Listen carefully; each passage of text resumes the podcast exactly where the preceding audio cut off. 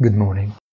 In these latest minutes, Haruhiko Kuroda, Governor of the Bank of Japan, is speaking, closing the last part of the monetary policy calendar of 2020.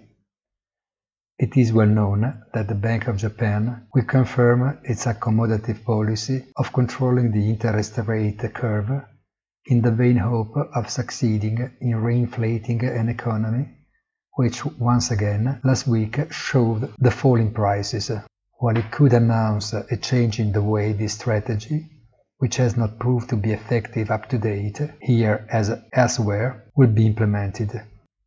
Japan, perhaps, never expected to be emulated by its peers after having long been viewed with suspicion and irony for the perseverance of a monetary policy that since the late 1980s has failed to achieve its goals and pulled the country out of poor growth and deflation, in parallel with the impressive surge in public debt as anyone else on the planet.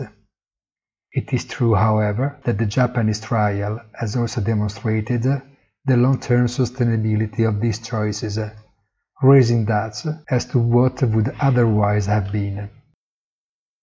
Three days ahead of Christmas, or a few more from the end of the year, it is difficult to think of huge market movements, and therefore Kuroda's words can be read and reread with calm and greater attention. Have a nice day and please visit our site easy-finance.it.